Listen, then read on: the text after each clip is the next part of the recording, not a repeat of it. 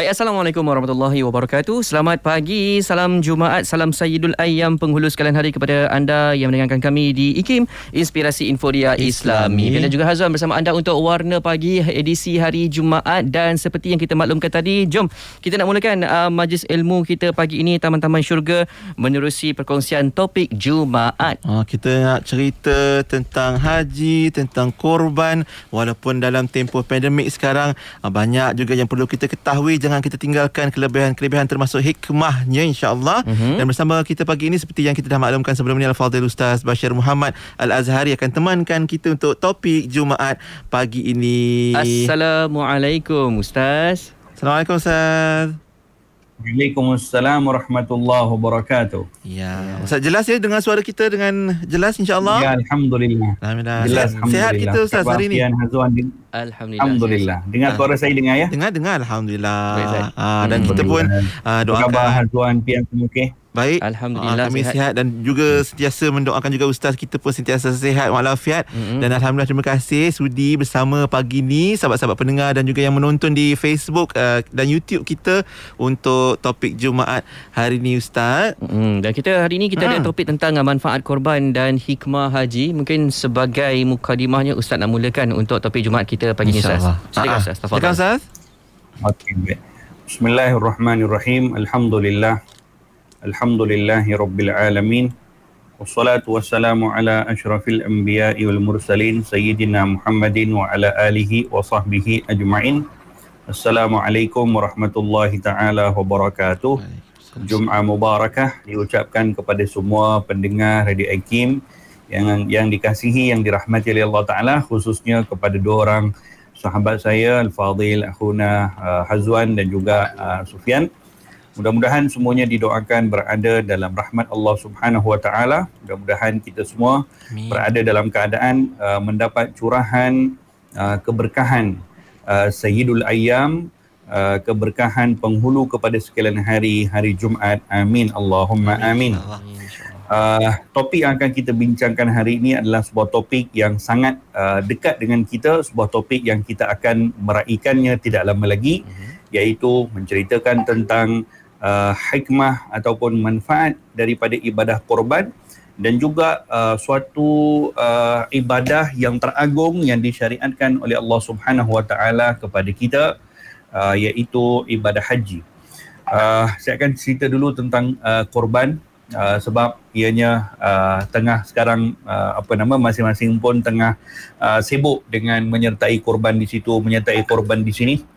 Uh, para pendengar yang dirahmati oleh Allah, uh, kalau kita lihat di dalam uh, hadis baginda Rasulullah sallallahu alaihi wasallam menyebutkan tentang ibadah korban ini kata Nabi, "Azimu dhahayakum fa innaha matayakum yaumal qiyamah." Uh, besarkan kamu punya binatang sembelihan korban fa innaha matayakum. Sesungguhnya dia akan menjadi tunggangan kamu di hari akhirat. Ha. Makanya oleh kerana Nabi sebutkan azimu dhahayakum besarkan uh, binatang korban kamu ini menunjukkan kepada kita bahawa di dalam syariat korban bukanlah ianya hanya uh, sekadar untuk menyembelih suatu binatang mhm. ikut kepada binatang apa yang kita nak sembelih mhm. saiznya pun ikutlah macam mana pun keadaan dan sifat binatangnya pun ikutlah macam mana pun kita nak bukan syariat korban, sembelihan korban adalah suatu yang bersifat ta'abudi. Ta'abudi ini maksudnya suatu yang uh, kita perlu ikut apa yang telah ditetapkan secara bulat-bulat hmm. tanpa terkurang sedikit pun. Sebab tu kalau kita lihat di dalam syariat korban, ianya bukan hanya sebagai satu sembelihan menumpahkan darah, tidak. Tetapi ianya adalah uh, sembelihan yang telah dilengkapkan dengan syarat-syaratnya dari segi waktu sembelihannya, dari segi syarat sembelihannya, dari segi binatangnya, dari segi uh, pengagihan dagingnya, semuanya sudah ditetapkan dalam syariat kita supaya nak menampakkan kepada kita bahawa syariat korban ini punya satu matlamat yang begitu besar korban ini suatu ibadah yang punya satu visi atau satu perkara yang yang ingin dicapai. Yang pertama sekali di dalam syariat korban sudah tentu uh, yang uh, perlu ada di dalam hati setiap orang bila mana menyambut hari raya haji ataupun melaksanakan ibadah korban ianya semata-mata untuk mengagungkan syiar Allah Subhanahu wa taala hmm. untuk meninggikan kalimah Allah di atas muka bumi untuk memperlihatkan bagaimana sebagai seorang individu muslim kita ini akur kita ini ikut apa yang telah ditetapkan dalam syariat kita dan kita ingin membesarkan Allah Subhanahu wa taala. Kalau kita lihat di dalam sejarah korban memperlihatkan kepada kita bahawa korban ini sudah Allah taala uh, syariatkan sejak daripada manusia pertama di atas muka hmm. bumi ini. Iaitu zaman Nabi Adam alaihissalam lagi sudah ada syariat korban. Maka syariat korban ini ataupun istilah korban menyembelih binatang ini um, sudah ada daripada cerita Nabi Adam lagi. Kalau kita lihat dalam Quran Allah berfirman watlu alaihim naba' bani adam id qarraba qurbanan ya Muhammad Rasulullah watlu alaihim ceritakan kepada mereka yakni kepada umat engkau kepada orang-orang yang uh, ingin mendengarkan daripada ayat Al-Quran watlu alaihim uh, kisahkan kepada mereka ceritakan kepada mereka naba abnai adam. Apa maksud naba abnai adam? Kisah dua orang putera nabi adam alaihi salam di mana masing-masing daripada kalangan mereka id qarraba qurbanan ketika mana masing-masing disuruh oleh Allah taala watlu alaihim naba abnai adam bil haqq id qarraba qurbanan ketika masing-masing disuruh untuk um, mendekatkan diri kepada Allah untuk memperlihatkan siapa yang benar. Waktu itu kan kedua putera Nabi Adam sedang berhadapan dengan suatu masalah mm-hmm. iaitu uh, masalah untuk uh, nak ikut perintah dari Nabi Adam un- dalam hal perkahwinan. Mm-hmm. Yang satu kena kahwin dengan adik kepada satu orang lain, yang seorang kena kahwin kepada adik seorang lain. Mm-hmm. Itu dalam perintah Allah Taala kepada kedua putera Nabi Adam iaitu Habil dan Qabil. Habil kena kahwin dengan adiknya Qabil, Qabil kena kahwin dengan adiknya Habil, macam cross macam tu. Mm-hmm. Uh, tapi dalam hal ini uh, berlaku ke uh, apa nama Qabil merasa tak puas hati Uh, sebab uh, dia punya adik lagi cantik hmm. yang dia oh. kena kahwin dengan pasangannya Habil yang kurang cantik. Maka Qabil merasakan ini tidak adil dan dia tidak puas hati dan tidak mau mengikut apa yang diperintahkan oleh Nabi Adam. Maka kata Nabi Adam, okey, kalau kamu tak nak ikut apa yang diperintahkan, ya kita serahkan urusan ini kepada Allah. Macam mana serahkan urusan kepada Allah? Masing-masing daripada kalangan kamu bawakan untuk dipersembahkan kepada Allah id qarraba qurbanan dekatkanlah diri kalian dengan masing-masing membawa apa yang ingin dipersembahkan kepada Allah inilah maksudnya kurban kurban ini berasal daripada perkataan bahasa Arab al-qurb iaitu mendekatkan diri kepada Allah taala. Maka masing-masing bawa Habil bawa apa yang ingin dipersembahkan apa yang ingin dikorbankan Qabil pun bawa apa yang ingin dikorbankan. Kemudian Uh, kata Nabi Adam lihat saja siapa punya korban yang diterima oleh Allah. Fatuqbila min ahadihima walam yutaqabbal minal akhar diterima korbannya satu orang dan tidak diterima korbannya satu orang lain cuba kita lihat dalam isti dalam pensyariatan ataupun dalam suruhan korban yang pertama disuruh oleh Allah taala ke uh, uh, dalam sejarah manusia di situ sudah diperlihatkan ada korban yang diterima, ada korban yang tak diterima oleh Allah. Satu orang punya diterima, fatuqubila min ahadihima walam yutaqabbal minal akhar. Apa dia punya uh, timbangan untuk satu orang punya korban diterima, uh-huh. satu orang punya korban tak diterima? Uh-huh. Iaitu apa? Wa qala innama yataqabbalullah minal muttaqin. Sesungguhnya Allah Taala hanya terima korban daripada orang-orang yang bertakwa kepada Allah Ta'ala. Jadi, uh, takwa. Orang yang ada sifat takwa itu menjadi pengukur untuk korbannya diterima satu orang yang satu orang korbannya tak diterima oleh Allah. Jadi bukan apa yang hanya dibawa oleh masing-masing, tak. Kalau diukur korban yang dilakukan oleh kedua putera Nabi Adam, masing-masing pun bawa juga Habil merupakan seorang penternak kambing. Mm-hmm. Maka Habil dia bawa binatang ataupun uh, kambing yang besar-besar. Adapun Qabil dia merupakan seorang uh, apa nama uh, uh, petani, petani bercucuk tanam. Maka Qabil dia bawa uh, tanaman-tanaman yang dah nak rosak. Yalah alang-alang nak korban kan. Uh, maka bawa je lah yang tak pakai. Yang satu bawa korban yang paling terbaik, yang satu bawa yang biasa-biasa yang dah nak rosak, masih okey lagi, tapi apa yang dia dah tak pakai.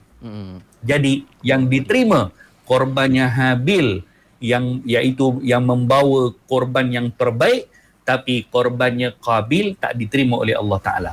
Jadi korban ini bukan hanya setakat sembelih binatang ikut apa sahaja yang ada tidak tetapi korban ini sangat terikat dengan bagaimana sifat bertakwanya orang yang melakukan korban iaitu dengan falsafah korban itu bila mana dia merasakan dia melaksanakan korban dia menyembelih binatang korban pada hari raya haji dan hari-hari yang ditentukan di dalam syariat dengan sifat takwa kepada Allah ingin dekatkan diri kepada Allah untuk mengagungkan syiar Allah maka korban itulah yang diterima oleh Allah. Jadi istilah korban ini ibadat korban ini bukan setakat terhenti dengan hanya kita pun buat sembelihan saja tidak. Tetapi dia terikat dengan Uh, bagaimana takwanya orang yang melakukan korban maka di sini kita boleh melihat bahawa korban ini uh, dikaitkan dengan macam-macam hal dengan takwanya kemudian uh, apa namanya korban ini dikaitkan juga dengan uh, bagaimana manfaat daripada korban. Korban ini untuk apa manfaatnya? Adakah korban? Seseorang bila melakukan korban dia pun sembelih kambing contohnya atau sembelih lembu contohnya lepas tu dia bawa balik bahagikan sesama ahli keluarga dia bawa balik bahagikan sesama jiran buat kenduri buat uh-huh. makan-makan. Bukan. Bukan itu sebenarnya manfaat korban. Bukan itu sebenarnya tujuan adanya syariat korban sembelihan haiwan pada hari raya haji. Tidak. Tapi manfaat korban uh, tujuan adanya syariat korban ini yang utama sekali ialah untuk menyantuni fakir miskin. Hmm. Ini sebenarnya tujuan asal daripada korban. Ini sebenarnya manfaat korban supaya orang yang uh, supaya fakir miskin boleh dapat merasa makan daging yang sedap pada hari raya Aidil Adha dan hari-hari yang terdekat dengan raya tersebut. Maka kalau kita faham manfaat korban ini, tidaklah akan berlaku masalah yang mana pengurusan korban, yang mana AJK-AJK masjid, yang mana AJK-AJK surau yang menguruskan korban, masing-masing bergaduh siapa yang nak ambil ekor kambing, siapa yang nak ambil kepala lembu, ha, ha. siapa yang nak ambil hati kambing, siapa yang nak ambil itu, nak ambil ini, perkara ini berlaku. Ya, hilang dulu kan. Belum lagi apa nama belum lagi siap siap lagi kulit kambing. Eh tengok-tengok ekornya dah hilang dah. Tanduk pantas. So itu tak itu tak cerita lagi dari segi bagaimana banyak berlaku masalah pergaduhan pun ada jugalah. Haula wala quwata illa billah. Ini nak nak buat ibadat kepada Allah. Yeah. tapi boleh berkelahi dalam urusan pengagihan daging eh apa pasal kau dapat lebih? Apa pasal aku dapat satu bungkus apa pasal kau dapat dua bungkus Kemudian tak lagi cerita, eh kau tak boleh dapat sebab tak datang gotong royong. Yang datang gotong royong saja dapat. Ay, ya Rabbi. Siapa yang berikan penetapan macam ni? Hmm. Ini diambil daripada agama siapa ni? Yang datang gotong royong saja boleh dapat, yang ji, apa nama yang uh, apa nama orang-orang tertentu saja boleh dapat. Ini korbannya syariat siapa ni yang diikut? Kalau korban dalam syariat Allah Taala, itu sudah dijelaskan manfaat daripada korban, matlamat daripada korban, bahkan bukan pun kepada yang datang gotong royong tu bukan. Manfaat hmm. asas korban itu adalah untuk menyantuni fakir miskin. Macam zakat fitrah supaya fakir miskin pada hari raya Aidilfitri mereka tidak berlapar. Mereka ada makanan untuk makan. Inilah manfaat zakat fitrah. Sebab itu zakat fitrah diukur dari segi timbangan beras. Supaya apa supaya syariat kita uh, uh, apa nama meletakkan pada hari raya Aidilfitri tidak ada fakir miskin yang lapar. Jadi kan Aidilfitri ini kan ayyamu aklin wa syurbin kata Nabi kan. Hmm. Hari untuk makan dan hari untuk minum. Makanya supaya pada hari untuk makan dan hari untuk minum ini tidak ada yang berlapar, maka adanya syariat zakat fitrah. Demikian juga pada hari raya Aidil Adha. Hari raya Aidil Adha ni digelari juga dengan Aidil Akbar, hari raya yang besar. Uh, bahkan bukan sehari, empat hari. Uh, raya uh, 10 Zulhijjah, kemudian hari Tashriq. Uh, 11, 12, 13. Empat hari tu diharamkan puasa. Kenapa diharamkan puasa? Sebab Nabi bagi tahu ayyamu aklin wa syurbin. Tiga hari hari tasyrik itu hari untuk makan dan minum. Maka syariat kita memberikan satu uh, uh, gambaran bahawa pada empat hari raya ini jangan ada fakir miskin yang tak dapat makan makanan sedap. Uh, hmm. Kalau orang macam biasa, dia bukan tak pernah makan daging kambing, bukan tak pernah makan daging lembu, tapi fakir miskin mungkin susah maka inilah sebenarnya hikmah yang paling terbesar daripada korban. Manfaat paling terbesar daripada ibadah korban supaya fakir miskin boleh mendapat makan daging. Sebab itu kalau kita lihat pendengar yang dirahmati oleh Allah, uh, pembahagian daging korban yang paling afdal adalah bila mana seseorang yang melakukan korban setelah dia sembelih binatang korban tadi semua daging korban itu dihadiahkan kepada fakir miskin mhm. dan dia ambil sedikit sahaja daripada bahagian hati haiwan tadi untuk oh. mendapatkan keberkahan daripada makan. Selainnya tak ambil daging sikit pun. Semua disedekahkan kepada fakir miskin. Ini adalah pembahagian daging korban yang first class. Mm-hmm. Baik. Dia ada lagi apa nama uh, ini ini yang yang first class. Mm-hmm level dia.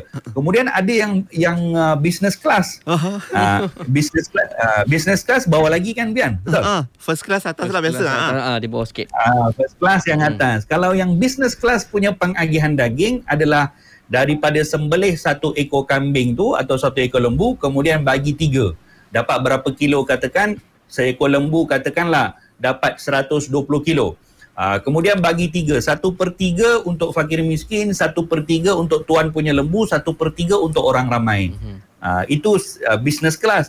Yang ekonomi class punya pembahagian uh-huh. daging ialah kita kena pastikan untuk menjadikan korban itu sah, mesti kena ada wajib sekurang-kurangnya satu kati dipanggil ataupun lebih kurang 300 gram daripada setiap kambing dan lembu yang disembelih Bahkan kalau lembu itu ada tujuh bahagian, setiap daripada satu bahagian itu diambil 300 gram paling minimum untuk diberikan kepada fakir miskin.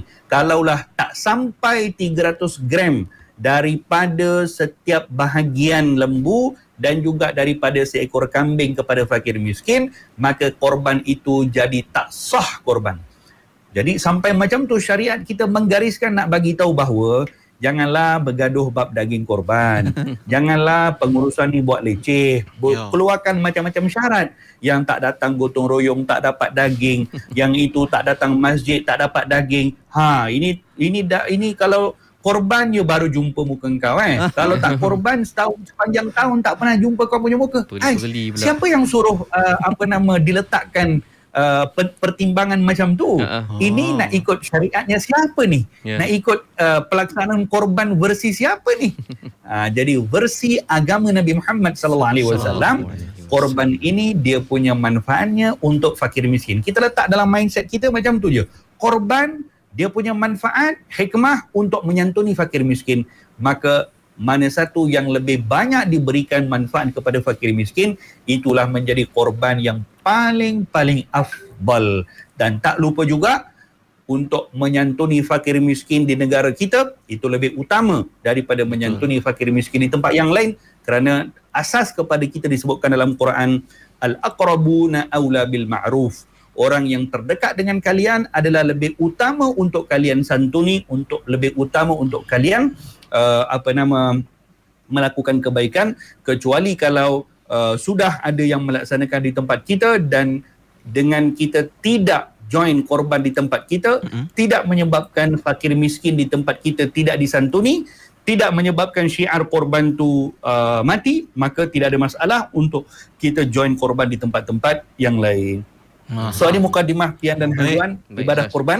InsyaAllah kita cerita tentang haji pula lepas ni. Ah baik insya-Allah itu dia lengkap komprehensif perkongsian Al-Fadhil Ustaz Bashir pagi ni dari sejarah pensyariatan korban, cerita tentang pelaksanaannya serba sedikit si ada kelas-kelas kelas Ustaz pagi ni kan. ada level-level tu dan juga pastinya manfaat dan matlamat ibadah korban itu dalam kita laksanakan. Ah masing-masing bila dengar ni insya-Allah yang belum tu sempat lagi secepatnya buat tempahan korban ataupun laksanakan ibadah ni dan insyaAllah janganlah kalau boleh janganlah sampai kita kata tahun lepas tahun-tahun sebelum ni dah buat. Tahun ni tak payahlah. Ha, kalau boleh janganlah sampai macam tu sebab matlamat kita sangat besar. Macam Ustaz Bashir sebutkan lagi. Dan kejap lagi Ustaz mungkin kita nak cerita juga sambil kita nak cerita tentang haji. Kita nak cerita juga macam dalam tempoh pandemik ni kan kita pun diuji. Ada besar besar dugaan dan ujiannya.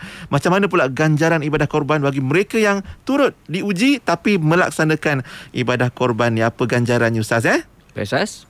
Okey, kita Baik. berehat seketika dan sahabat-sahabat semua kalau ada perkongsian dan juga soalan-soalan anda boleh ajukan saja ke ruangan komen di uh, Facebook IKIM FM dan juga di YouTube IKIM uh-huh. masuk juga di WhatsApp 01129004004 topik Jumaat tentang manfaat korban dan hikmah haji ya. Jangan ke mana-mana terus bersama kami di Warna Pagi Radio IKIM 20 tahun Inspirasi Euforia Islami Kalimatah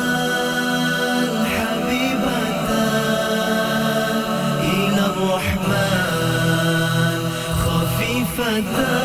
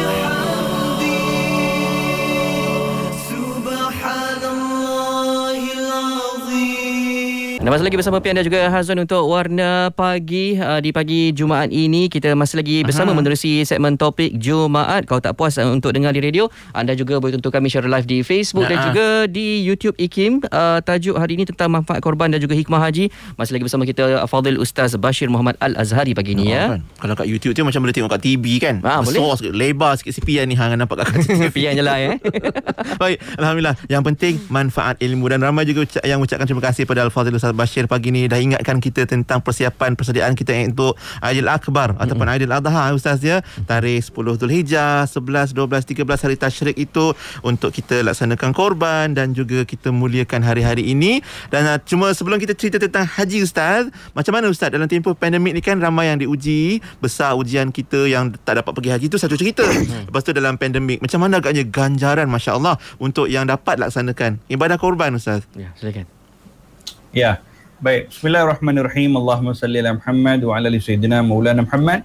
Ya pastinya korban ini tidak terlepas daripada uh, berkorban harta yang ada kepada kita kerana ini bahagian daripada ibadat yang bersangkut paut dengan kita punya uh, pengorbanan harta.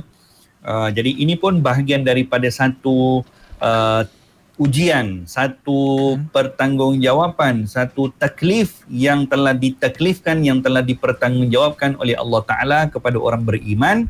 Setiap kali datang hari raya haji, berapa ramai daripada kalangan kita yang akan uh, terpanggil dirinya untuk melakukan korban. Kalau kita lihat bagaimana syariat kita meletakkan tuntutan sunat muakkad kepada individu untuk melakukan korban, sejauh mana sunat muakkad itu iaitu sunat yang sangat-sangat dituntut diletakkan batasan dalam syariat disebutkan dalam kitab-kitab fiqh bahawa menjadi hukum sunat muakkad kepada setiap orang untuk melakukan ibadah korban Ya. bila mana dia su- mempunyai lebihan harta setelah melepasi semua belanjaan belan, uh, semua perbelanjaan yang diwajibkan kepada dia untuk dia berikan kepada orang-orang yang berada di bawah nafkah dia.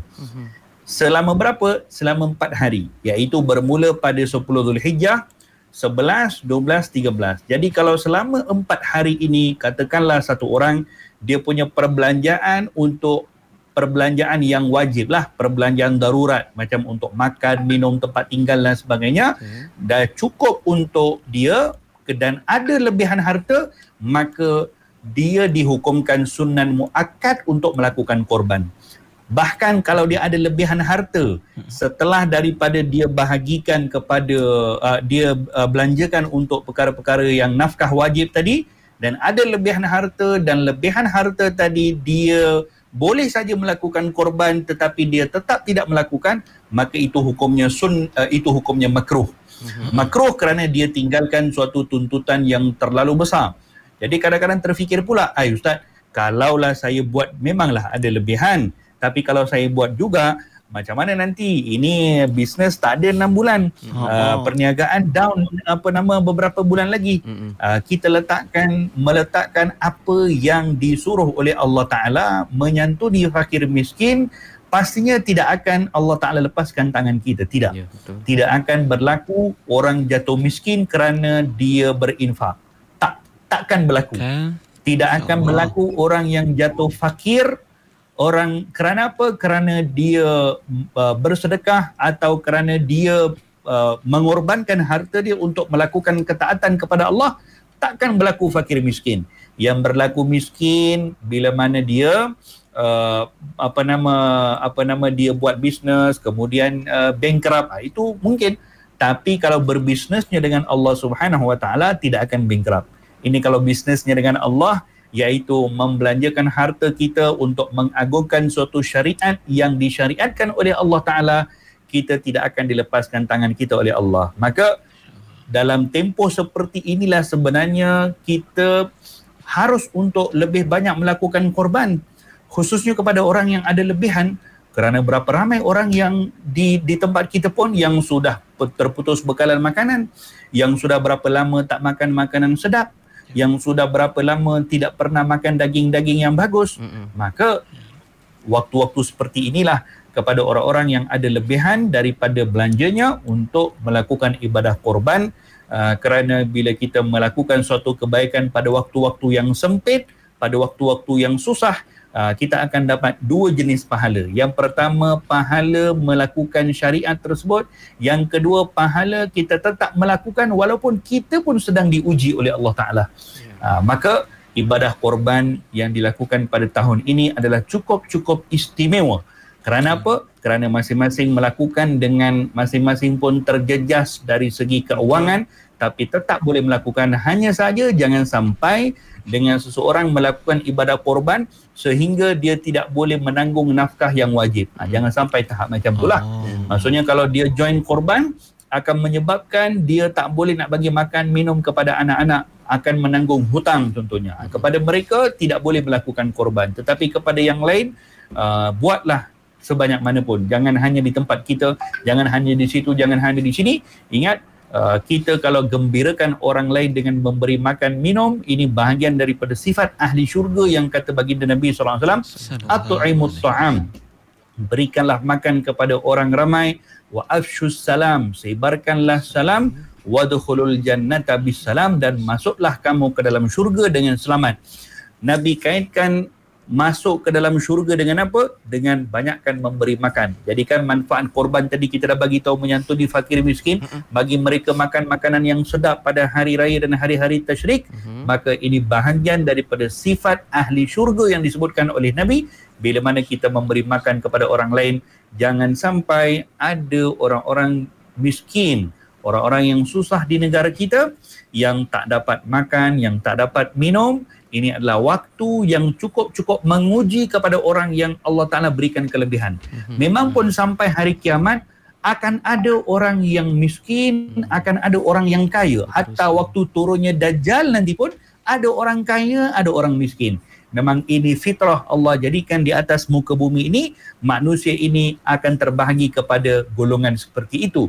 Yang kaya, yang ada kelebihan harta, anggap saja ini pun ujian yang Allah berikan untuk mengukur bagaimana kita menguruskan sedikit daripada khazanah Allah yang Allah Ta'ala campakkan secubit kecil kepada kita untuk Allah uji bagaimana kita akan menguruskan harta kita di saat orang-orang di luar sedang menitiskan air mata tak dapat makan. Bagaimana kita menguruskan kita punya duit di saat di luar di situ ada orang yang mati kebuluran. Maka ini sebenarnya satu ujian yang besar. Waktu-waktu sekarang ini adalah ujian yang cukup besar bukan hanya kepada orang miskin, tidak. Bukan hanya kepada orang miskin, bahkan ujiannya yang lebih besar kepada orang kaya yang lebih besar kepada orang yang ada kelebihan harta kerana waktu inilah sedang seolah-olah macam kita punya rekod tu sedang di di, di dipegang oleh malaikat dan tengok hmm. uh, berapa banyak kita keluarkan untuk jalan Allah Subhanahu wa taala. Masya-Allah. Hmm. Jadi tahniahlah sahabat-sahabat syurga, sahabat-sahabat bertakwa sekalian yang dah pun merancang ibadah korbannya sebaik mungkin insya-Allah. Macam Ustaz sampaikan tadi um, sampai insya-Allah pada mereka yang fakir miskin khususnya untuk kita bantu, kita bagi makan. Dan jom Ustaz, uh, cerita tentang haji pula. Aduh, lagilah kalau dikenang-kenang kisah haji sebelum ni kan kiranya kalau hari ni dah macam 6 Zulhijjah tu dah sampai ke tanah suci. Semua dah bersiap-siap dah untuk berwukuf di Arafah 9 uh, Zulhijjah nanti Ustaz kan. Tapi tahun ni dah tahun yang kedua dah nampaknya kita diuji dengan pandemik. Macam mana pula kisah haji kita Ustaz untuk perkongsian pagi ni Ustaz? Baik. Uh, haji ini seperti mana yang kita pun uh, mengetahui bahawa adalah suatu ibadah hmm. yang Allah Taala uh, syariatkan kepada umat manusia bukan juga bermula daripada syariat Nabi Muhammad SAW bahkan sudah bermula daripada zamannya Nabi Adam AS disebutkan bahawa Nabi Adam AS setelah turut diturunkan ke muka bumi pertama sekali beliau turun di suatu negeri namanya Sri Lanka. Uh, waktu itu Sri Lanka ini masih lagi daripada kawasan India. Al-Imam uh, apa nama dalam uh, Muqaddimah Ibnu Khaldun Al-Imam Ibnu Khaldun sebut uh, hajja Ibrahim arba'ina marrah minal Hind. Nabi Ibrahim melakukan haji 40 kali daripada India. Maksudnya daripada Sri Lanka tempat beliau turunkan, uh-huh. sempat beliau ulang alik setiap tahun mengerjakan haji sebanyak 40 kali. Jadi daripada zaman Nabi Adam sudah ada syariat haji dan syariat haji ini akan kekal di atas muka bumi ini sampailah pada hari yang ditentukan ditetapkan oleh Allah Taala iaitu bila mana berlakunya hari kiamat mhm. dan haji tentang haji ini kalau kita lihat Allah Taala sebutkan di dalam Al-Quranul Karim bahawa orang yang dipilih untuk datang melakukan haji kalau sudah ditentukan oleh Allah Taala bahawa Allah nakkan orang ini sampai ke Baitullah untuk melakukan ibadah haji kalau Allah berkehendak siapa pun akan sampai. Dan bukan lagi waktu itu wang ringgit menjadi ukuran bukan lagi waktu itu kesihatan menjadi ukuran bukan lagi waktu itu jauhnya dia menjadi ukuran kerana dia sudah dipilih oleh Allah Subhanahu wa taala untuk menjadi tetamu kepada Allah. Dia punya invitation itu sudah dapat. Ha, sebab itu kalau kita pernah pergi haji kan pian pernah pergi haji uh, apa nama Hazwan pun mungkin umrah amin, dan sebagainya amin. haji mungkin uh, kita kalau lihat kita pergi Baitul hatta kalau musim umrah pun apalagi musim haji uh, masing-masing kita akan nampak uh, apa kita panggil uh, keadaan tetamu-tetamu Allah ni berbeza-beza. Mm-hmm. So, Ada yang dia punya hotelnya five star ya kan Pian? Wow. Hotelnya betul-betul dekat Zam-Zam Tower. Uh-uh. Uh, masuk saja pintu hotel tu sudah aircon dah. Masya-Allah tabarakallah. Ada yang empat bintang, ada yang tiga bintang, ada yang hotelnya menghadap bintang. Eh, Hotel Ah, lagi banyak dia punya bintang rupanya. Kita mungkin apa nama mampu untuk duduk hotel lima bintang. Ada orang hotelnya menghadap bintang. Bintang-bintang. Lagi banyak dia punya bintang. Tak terkira banyaknya. Jadi ada orang yang hanya apa nama berbantalkan dia punya tangan. Sepanjang haji itu bantalnya adalah tangannya, selimutnya adalah kain ihramnya, tilamnya adalah apa nama bumi yang Allah telah bentangkan, atapnya adalah bumbung langit yang telah Allah Taala jadikan. Subhanallah. Ada juga orang macam tu yakni datang haji dengan serba kekurangan tak ada apa pun. Kita masya-Allah kalau datang uh, haji kita punya list persiapannya apa barang makanan yang kita nak bawa, sambal belacannya, Eh. sambal keringnya, apa semua kita dah listkan untuk 40 hari duduk dekat situ. Tapi ada orang datang hanya berbekalkan satu kain di atas, satu kain di bawah. Berbekalkan kain ihram saja dia datang. Tak ada tempat tinggal ya tak ada. Tak ada makan minum serahkan kepada Allah. Tempat tinggal macam mana Allah yang akan aturkan. Apa sebab? Kerana dalam hati mereka, eh aku ini kan tetamunya Tuhan sekalian alam. Rabbul Alamin. Ini tetamu, ini aku punya tuan rumah yang memiliki segala khazanah langit dan bumi. Buat apa lagi aku fikirkan nak bawa bekalan makan? Buat apa lagi aku nak fikirkan tempat tidur? Buat apa lagi aku nak fikirkan pakaian-pakaian? Kerana aku sekarang ini menerima undangan Tuhan kepada sekalian alam. Cuba kita tengok berapa ramai juga orang yang bersikap macam tu. Kalau kita lihat Memang pun kalau kita pernah ternampak, ini mengingatkan kepada kita tentang satu ayatul Quran. Allah sebutkan tentang falsafah haji ini dalam Quran iaitu secara khusus tentang panggilan uh, uh, Allah Taala uh, apa nama pe, uh, ke, penetapan Allah Taala tentang seseorang yang akan menyambut panggilan haji ini kata Allah Taala wa adzin fin nasi bil haji. Ini firman Allah kepada Nabi Ibrahim. Ketika Nabi Ibrahim dan Nabi Ismail membangunkan Kaabah, Allah berfirman kepada uh, Nabi Ibrahim, "Ya Ibrahim, wahai Ibrahim, adzin fin nasi bil haji." Serulah manusia untuk datang melakukan haji. Nabi Ibrahim dah bangunkan Kaabah, kemudian Allah Taala sebut kepada Nabi Ibrahim, "Wahai Ibrahim, engkau seru manusia semua untuk datang melakukan haji." Nabi Ibrahim bertanya, "Ya Allah, aku kalau seru manusia, macam mana aku punya seruan akan sampai ke seluruh dunia, ke seluruh pelosok bumi?" Aku punya suara terbatas. Kata Allah Ta'ala, Ya Ibrahim, engkau punya kerja hanya menyeru. Yang akan sampaikan kepada mereka seruan engkau, yang akan sampaikan yang menerima seruan itu bagaimana mereka boleh sampai ke sini, ini kerjanya Allah, ini kerjanya aku. Aku akan pastikan mereka sampai sini kata Allah. Iaitu macam mana? Iaitu karijalan. Kalau aku berkehendak wahai Ibrahim, mereka akan sampai, hamba-hamba aku akan sampai di sini walaupun dalam keadaan berjalan kaki kata Allah yaitu kerijalan wa ala wa ala kulli dhamirin. Ataupun kalau aku berkehendak mereka juga boleh sampai ke sini walaupun dengan menaiki onta-onta yang kurus. Kenapa Allah sebutkan onta-onta yang kurus? Maksudnya walaupun mereka dengan memadai kenderaan-kenderaan yang paling murah. Onta kurus ni kalau di zaman dulu kalau orang nak sewa onta pergi haji Mhm. dia ada beza dia punya kelas-kelas onta dia. Ada onta yang besar mahal sikit onta yang kurus ni onta yang paling murah lah. Mm-mm. uh, kalaupun Allah Ta'ala berkehendak mereka akan juga sampai ya tina min kulli fajjin amik kata Allah. Mereka akan sampai walaupun daripada pelosok dunia macam mana pun. Kalau aku berkehendak mereka pasti akan sampai. Perkara ini mengingatkan kepada kita mungkinlah saya tak ingat dalam beberapa tahun lepas ada satu orang daripada negara Afrika kalau tak silap Mhm. dia ni duduk di dalam satu kawasan pedalaman seorang yang bekerja sebagai petani miskin tiba-tiba ada satu drone Ya. jatuh dekat atas bumbung dia kan Okay. cukup cukup masyhur kisah ni ada satu drone jatuh atas bumbung dia lalu dia ambil drone itu dengan hati yang begitu dia meletakkan pasrahnya kepada Allah Taala dia sebutkan ya Allah kalaulah kapal kecil ini boleh bawa aku pergi haji Masya Allah tabarakallah Ya. Cuba kita lihat, kita tengok bagaimana uh, orang yang kalau dia beriman, kalau Allah berkehendak, tidak akan menjadi wang ringgit, tak akan lagi jadi ukuran. Jauh atau dekat tak lagi jadi ukuran. Ay, sampai juga akhirnya dia ke haji. Kerana drone itu menjadi penyebab, maka ini menunjukkan kepada kita, kalau Allah berkehendak, ini tetamunya Allah, hak mutlaknya Allah untuk memilih. Dan kalau kita lihat, bagaimana pula haji kita pada tahun ini pastinya ini adalah satu ujian yang cukup-cukup besar kepada kita kerana tidak ada suatu musibah yang lebih besar kepada kita melebihi daripada musibah Baitullah Al-Kaabah itu terhalang daripada menerima kunjungan tetamu-tetamu Allah walaupun tawaf berjalan tetapi hati kita dengan penuh hibah, hati kita dengan perasaan penuh sedih, kita terhalang untuk pergi umrah, kita terhalang hmm. untuk pergi haji, menjadi tetamu kepada Allah Subhanahu wa taala.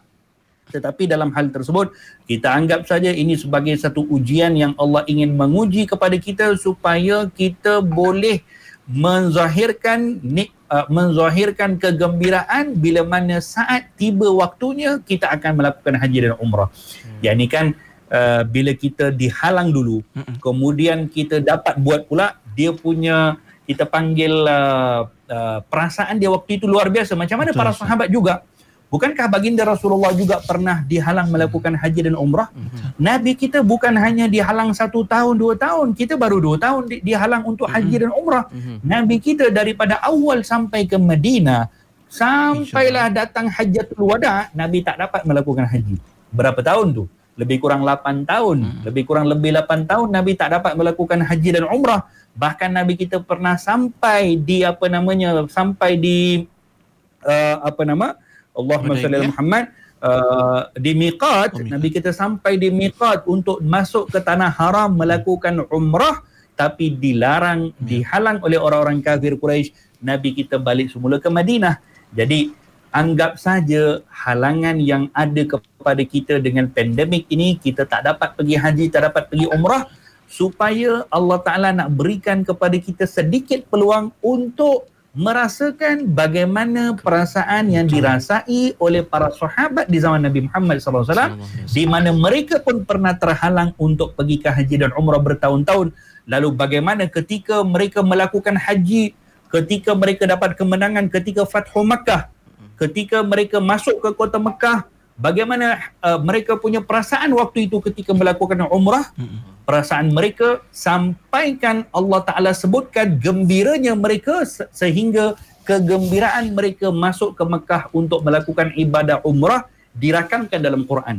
Inna fatahna laka fathan mubina sesungguhnya kami telah membukakan kepada kamu wahai Muhammad Rasulullah dan kepada kaum muslimin hmm. fathan mubina satu pembukaan yang jelas yakni disebutkan kegembiraan yang mereka dapat rasakan sehingga perkara itu disebutkan di dalam Al-Quranul Karim dan ini menunjukkan kepada kita kesabaran yang kita sedang uh, hmm. apa nama tanggung sekarang insya-Allah bila datang waktunya untuk kita bebas untuk melakukan segala ibadah pastinya ibadah yang akan kita lakukan waktu itu adalah ibadah yang cukup-cukup berbahagia kepada kita tetapi yang sekarang ini adalah waktu untuk kita uh, yakni mententeramkan jiwa kita, memujuk jiwa kita, memujuk hati kita sebagai seorang mukmin bagaimana kita ingin melihat jalannya orang beriman ketika berhadapan dengan ujian-ujian seperti ini.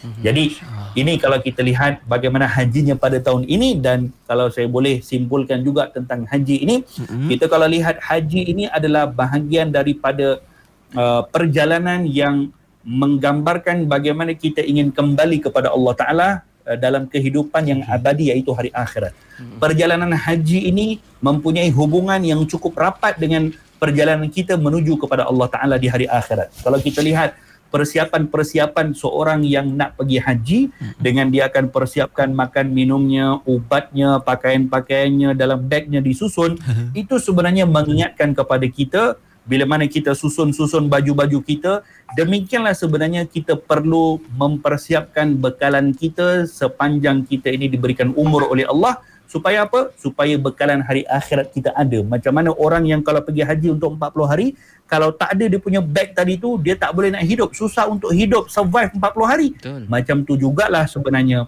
bila mana kita ni terputus bekalan hidup kita dengan amal ibadat bagaimana keadaan kita nanti di hari akhirat hmm. kita tak akan ada apa-apa maka persiapan seorang yang ketika melakukan nak pergi buat haji itu sudah cukup menggambarkan bagaimana persiapan yang diperlukan untuk kita kembali kepada kehidupan abadi di sisi Allah Taala. Demikian juga ketika mana kita melakukan tawaf, ketika Hmm. melakukan sa'i, ini semua bahagian daripada perkara-perkara yang ada kaitan dengan akhirat. Ketika kita melakukan sa'i contohnya di antara Safa dan Marwah kan kita berjalan kemudian kita berlari sekejap, berjalan lagi tanpa tujuan. Tujuan kita apa? Bukannya kalau siapa sampai dulu dapat hadiah, tak ada pun. Berjalan daripada Safa pergi Marwah, Marwah pergi Safa, ulang balik, ulang balik, tak ada tujuan. Kalau orang tanya, kau buat apa dia pergi situ, lari sana? Tujuannya apa? Ikut perintah Allah. Tujuannya apa? Ikut perintah Nabi Muhammad SAW. Tapi dalam hal ini, diingatkan kepada kita, dikaitkan dengan hal akhirat kita sebenarnya. Iaitu apa? Bagaimana kamu berlari daripada satu sudut ke satu, satu hujung ke satu hujung yang lain ber, berapa berulang alik demikianlah sebenarnya di hari akhirat nanti bagaimana kita akan berlari-lari daripada dua neraca pertimbangan amalan kita. Ketika amal baik kita ditimbang kita risau amal baik kita itu kurang kita akan lari pergi tengok macam mana amal baik kita. Kemudian kita tengok pula malaikat bawa amal buruk amal buruk pula makin berat kita akan lari pergi pula. Dan ulama ada sebagian mengatakan jarak antara neraca pertimbangan baik dan neraca pertimbangan pertimbangan amal buruk kita jaraknya itu adalah seumpama jarak di antara Safa dan Marwah.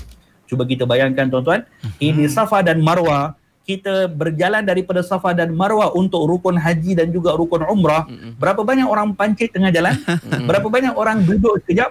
Yang sekarang ni yang boleh berjalan pun dah pakai apa nama Skuter. skuter dah. Ah, ada skuter. Dah pakai Alamak. skuter dah. Ha-ha. Tapi di hari akhirat nanti Ada. untuk kita berlari di antara amal baik dan amal buruk pertimbangan itu tidak ada skuter ya. Waktu itu tidak ada skuter. Mm-mm. Waktu itu Ya yang ada hanyalah keletihan, kerisauan, imma syurga atau imma neraka. Mudah-mudahan kita tergolong daripada kalangan Amin. orang yang akan mendapat pertimbangan amal berat di sisi Allah Subhanahu wa taala. Amin Allahumma Amin. amin. Saya serahkan balik pada Pian dan juga Zuan kalau ada soal jawab dan Baik. seterusnya. InsyaAllah terima kasih Ustaz Pagi ni saja Ustaz Bashir dah cetuskan dalam hati kita Untuk berazam dan ikhtiar bersama-sama Untuk satu ibadah korban tadi Dapat kita laksanakan insyaAllah Untuk bantu fakir miskin Yang kedua cetuskan azam dan motivasi juga untuk semua Nanti bila dah tem, uh, dah pulih pandemik kita ni Sama-sama kita ikhtiar dan usaha Moga-moga dapat ke tanah suci untuk umrah Dan juga haji Okey Ustaz kita berehat kejap Kita akan balik kejap lagi Untuk cerita lebih lebih lanjut tentang hikmah lah Di sebalik dua-dua perkara yang kita ceritakan ni. Mm-hmm. Dan juga apa mungkin amalan yang Ustaz boleh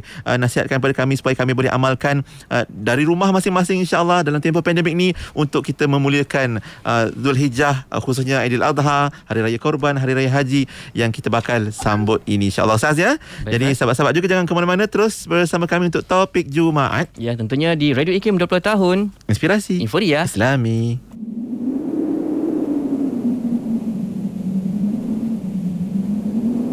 لبيك اللهم لبيك لبيك لا شريك لك لبيك. إن الحمد والنعمة لك والملك لا شريك لك. لبيك اللهم لبيك. لبيك لا شريك لك لبيك. إن الحمد والنعمة لك والملك لا شريك لك. لبيك اللهم لبيك. لبيك لا شريك لك لبيك. إن الحمد والنعمة لك والملك لا شريك لك. Terima kasih untuk anda yang terus saja bersama kami di IKIM Inspirasi Inforia Islami. Masa lagi Pian dan juga Hazam bersama anda untuk Wardah Pagi dan kita berada di pusingan terakhir untuk topik Jumaat hari ini membawakan tajuk manfaat korban dan juga hikmah haji. Masih bersama kita Fadil Ustaz Bashir Muhammad Al-Azhari ya. Ustaz sebelum kita dalam waktu yang singkat ni nak kesimpulan dan juga Ustaz cadangkan amalan-amalan nak kita buat. Mm-hmm. Soalan di WhatsApp kita ni Ustaz ada seorang sahabat kita bertanya boleh ke Ustaz seorang tu buat lebih daripada satu haiwan korban mm. dalam tahun yang sama dan adakah ibadah korban kita masih diterima kalau kita ni masih ada berbuat dosa Ustaz? Hmm, penjelasannya Ustaz. Hmm. Ya. Terima kasih kepada yang bertanya. Ya, pastinya boleh untuk buat haiwan uh, korban lebih daripada satu Mhm. uh, korban. Mhm. Ianya adalah, adalah suatu perkara yang baik kerana lebih banyak kita buat, lebih banyak akan dapat menyantuni fakir miskin. Allah. Dan dalam hal uh, berbuat ibadah, ya ibadat apapun yang kita laksanakan, kita tidak akan terlepas daripada uh, harapan supaya ibadah kita, kita diterima oleh Allah. Sebab tu dalam ibadah korban, saat kita nak sembelih pun kita akan berdoa kepada Allah. Allahumma hadha minka wa ilaika fataqabbal minni. Ya Allah ini adalah daripada aku untuk persembahkan kepada engkau.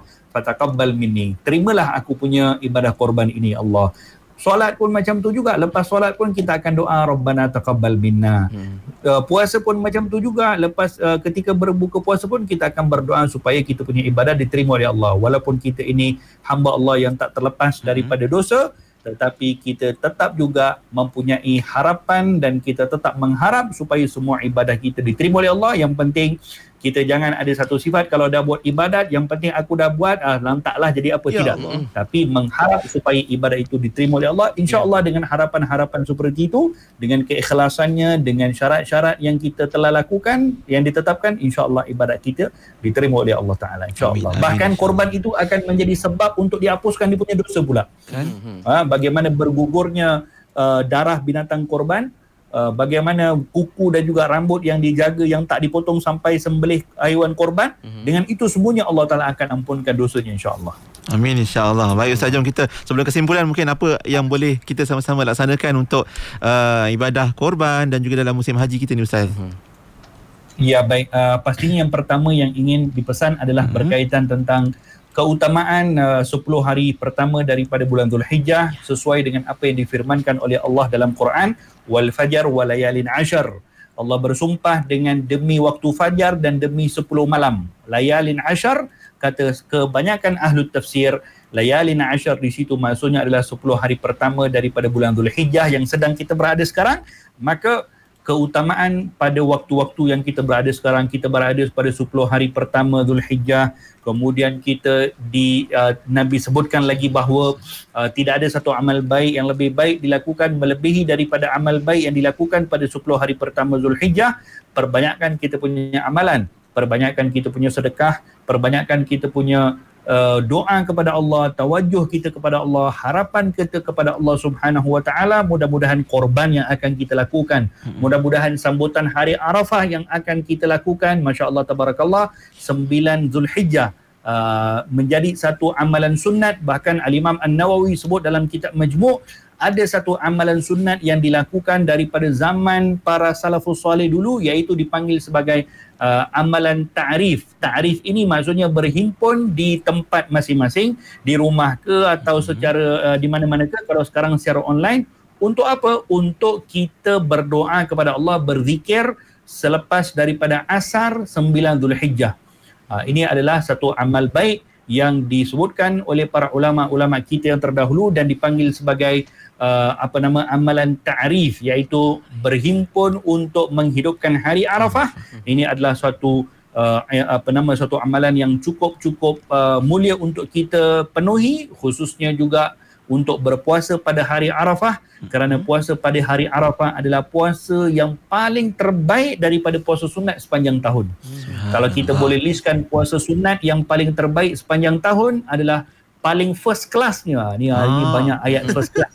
Ah. Uh, sebab dah lama tak naik kapal terbang kan. uh, jadi Betul, amal puasa sunat puasa sunat yang paling first class adalah puasa sunat hari Arafah. Hari Arafah. Kepada yang mampu, yang tidak ada keuzuran, jangan tinggal puasa hari Arafah kerana uh, fadilatnya adalah cukup besar iaitu diampunkan dosa satu tahun yang lepas dan secara khusus setelah daripada asar hari Arafah iaitu 9 Zulhijjah berhimpunlah kita di rumah kita masing-masing hmm. bersama keluarga ataupun banyak juga guru-guru kita yang buat majlis tarif majlis hari Arafah ni secara online hmm. dengan zikir-zikir yang tertentu dengan bacaan-bacaan uh, apa nama ayatul Quran dengan juga uh, doa kita tawajuh kepada Allah Taala mudah-mudahan dengan keberkahan hari Arafah mudah-mudahan dengan apa doa apa nama keberkahan majlis-majlis baik yang kita lakukan doa kita dikabulkan oleh Allah Taala pandemik Covid ini diangkat wabaknya sesegera mungkin oleh Allah Subhanahu wa taala setakat itu dahulu insya-Allah Hadza billahi taufik. Wassalamualaikum warahmatullahi taala wabarakatuh. Waalaikumsalam warahmatullahi wabarakatuh. Tu dia laju cepat ringkas tapi jangan tak amalkan ya apa yang Ustaz Bashir sebutkan tadi moga-moga kita dapat uh, bersiap persiapkan diri untuk puasa first class kita hari Arafah nanti 9 Zulhijjah mm-hmm. hari Senin lah kalau ikut kalender kita nanti Ustaz ya. Ya. InsyaAllah sama-sama kita Ya. muliakan kita uh, laksanakan dan amalkan yang terbaik. Untuk pagi ni terima kasih banyak-banyak Ustaz untuk perkongsian kita. Ustaz mungkin nak pimpin doa untuk penutup uh, topik Ah. Jumaat kita. Ya. Silakan Ustaz, fadal. Naam. Bismillahirrahmanirrahim. Allahumma salli ala sayyidina Muhammad wa ala ali sayyidina Maulana Muhammad. Amin, ya. Allahumma ya arhamar rahimin, ya Allah ya Rahman ya Rahim, kami memohon kepada Engkau Amin. dengan keberkahan Sayyidul Ayyam, penghulu kepada sekalian hari yang dijanjikan sebagai hari yang di dalamnya ada waktu mustajab doa, kami memohon kepada Engkau menendah tangan kepada Engkau ya Allah, pasrah dengan Engkau, berdiri di hadapan pintu rahmat Engkau ya Allah. Rahmatilah kami ya Allah, kasihanilah kami ya Allah bebaskanlah kami daripada belenggu covid ini ya Allah daripada musibah dan wabak ini ya Allah. Berikanlah kami peluang untuk hidup secara tenteram secara aman dengan hidup yang uh, seperti mana sedia kala semata-mata untuk bebas beribadah kepada engkau ya arhamar rahimin. Kami memohon kepada engkau untuk dibebaskan daripada wabak ini bukanlah untuk meneruskan hidup di atas dunia yang fana ini tetapi hanya semata-mata untuk makmurkan muka bumi ini dengan beribadah kepada engkau ya Allah. Panjangkan umur kami untuk itu ya Allah sihatkanlah siapa yang sedang diuji dengan kesakitan pandemik ini dan juga dengan dengan kesakitan kesakitan, yang lain dan juga kepada yang telah meninggal dunia daripada kalangan kami dengan pandemik ini. Ya Allah engkau rahmatilah mereka ampuni mereka golongkanlah mereka bersama dengan para syuhada para salihin di tempat yang tertinggi di syurga engkau. Ya arhamar rahimin ya arhamar rahimin ya arhamar rahimin. Rabbana atina fid dunya hasanah wa fil akhirati hasanah. Wa qina adzabannar wa sallallahu wasallam ala khairi halki sayyidina Muhammadin wa ala alihi wa sahbihi wasallam walhamdulillahi rabbil alamin taqabbalallahu minkum Minna wa minkum Minna wa taqabbal ya minkum karim. taqabbal ya Barakallahu fikum. Terima kasih Ustaz. Jazakumullah untuk perkongsian kita hari ini. Kita in advance kita ucapkan juga kun Aidukum Mubarak Ustaz untuk Aidil Adha kita minggu hadapan. barakallahu fikum wa iyyakum kadzalik InsyaAllah. Jumpa lagi Ustaz. Assalamualaikum. Assalamualaikum Assalamualaikum warahmatullahi wabarakatuh Alhamdulillah. Itu dia Al-Fadhil Ustaz Bashir Muhammad Al-Azhari untuk topik Jumaat kita hari ini. Ulangan kita Ahad jam 7 pagi ataupun boleh tonton balik di Facebook IKIM FM ataupun YouTube IKIM.